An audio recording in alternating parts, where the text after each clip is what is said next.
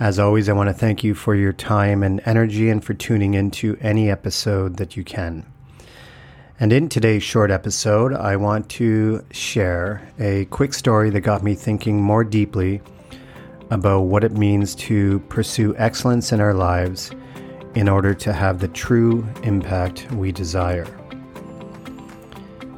In the words of Dr. Jim Loehr, the CEO and director of the Human Performance Institute, life is about leaving a legacy, and that the most fulfilled people on earth are the ones who actively get to the core of why they are here and how they want to lead and serve the world in their own unique ways. According to Dr. Loehr, and I'll read his exact words from part of his book called Leading with Character 10 Minutes a Day to a Brilliant Legacy. This is a wonderful book, and I'll include a link to the show notes where you can find the book on Amazon. And in Jim's words, what he says is legacy is the trace you will leave behind. Every life leaves a trace, a trace that may exist for generations. Your legacy is the sum total of the impact your life made on the lives of others, and in many ways, the trace their life makes on others as well. So, when you hear those words, what does it mean to you to live your life in a way that has you consistently taking action to be the best version of yourself possible in order to be impactful? To emphasize this theme, I want to share a story today. And the story is about the Swedish chemist, engineer, inventor, businessman, and philanthropist Alfred Nobel. Alfred was born October 21st, 1833 in Stockholm, Sweden, and he died December 10th, 1896 at the age of 63. Mr. Nobel made his fortune by inventing the nitroglycerin based explosive dynamite. He went on to amass a fortune by setting up a company with over 100 bases worldwide. And although he had positive intentions for the use of dynamite as a tool to help with construction, his invention became widely used as a tool of mass destruction and warfare. So much so that he became known as the Merchant of Death. Over the years, he was seen as someone who had no values or real care about human life. And the more success he had, the more he became a target of the media. And one day in 1888, Alfred's brother Ludwig Nobel died suddenly of a heart attack. And the media across Europe at the time somehow mistakenly thought that it was Alfred who had actually died. So they had written their obituaries based on this false information. And many of the headlines read, The Merchant of Death is Dead. The majority of obituaries were far from flattering, with comments such as Dr. Nobel made his fortune by figuring out how to kill as many people as possible faster than ever. To the media, Dr. Nobel's pursuit in life was all about maximizing profit at the expense of human life. Alfred did not know about his brother Ludwig's death, but rather woke up one morning to read his own obituary in the newspaper. So imagine what that was like for him opening up the newspaper and then seeing his name and obituary. He was mortified to see what the media were saying about his life and the impact he had.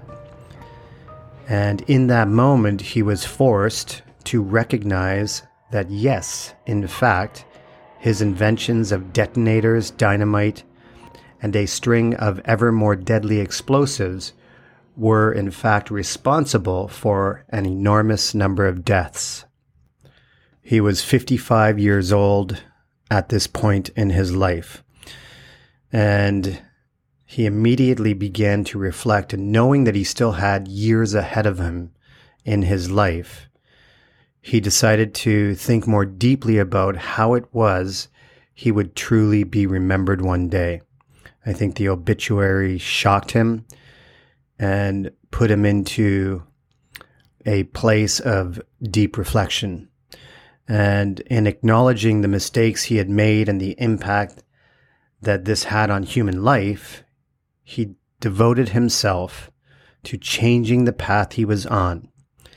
And it was at this time that he decided to rewrite his legacy by changing his will to leave his entire fortune toward a foundation that would fund five Nobel Prizes a Peace Prize, a Literary Prize, and three science prizes in physics, chemistry, and medicine. When Alfred actually died seven years later at the age of 63, the Nobel Foundation was created in his memory with the fortune he left behind, which would be the equivalent of about 470 million US dollars in modern times. And I share this story as a powerful reminder that if we could all project forward to the end of our life and read our own obituary, what would it say? What will people most remember about our character and accomplishments? And are these the actual things we want to be remembered by? There's no question that life can be challenging and that there are times when we definitely do not live up to the best of ourselves, as evidenced by the negative impact that our words and actions can have on others around us at times. But if we were to focus with more intentionality on the path we are on, is it possible to better shape the legacy and trace we will one day leave behind? What might we need to do or reflect on to put ourselves in the best position possible to do so? I'm certainly not here to give you the answers as I don't have total clarity on what these answers are. But I strongly believe that if we are to invest more deeply in doing the internal work necessary to better understand ourselves and the path we are on, that it will be sure to pay dividends in the long run. I know it's not easy to sit with ourselves at times, and that this can cause a lot of internal conflict looking at our faults, our past actions, and the times we haven't shown up as our best selves in life. But it's definitely all a part of the process of learning and growth if we allow it to be. I want to close today's short episode with four powerful questions written by the brilliant Dr. Jim Loehr. Dr. Loehr uses these questions as a prompt to think more deeply about one's life, the direction of it, and what it is we are actually striving to achieve. The four questions are this What am I chasing? Why am I chasing it? Who am I becoming as a consequence of that chase? And lastly, who are those I'm leading becoming?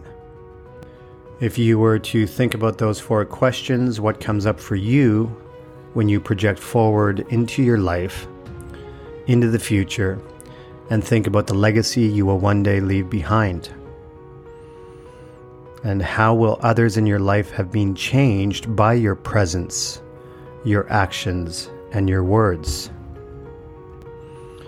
Something to think about as we come to a close of this episode.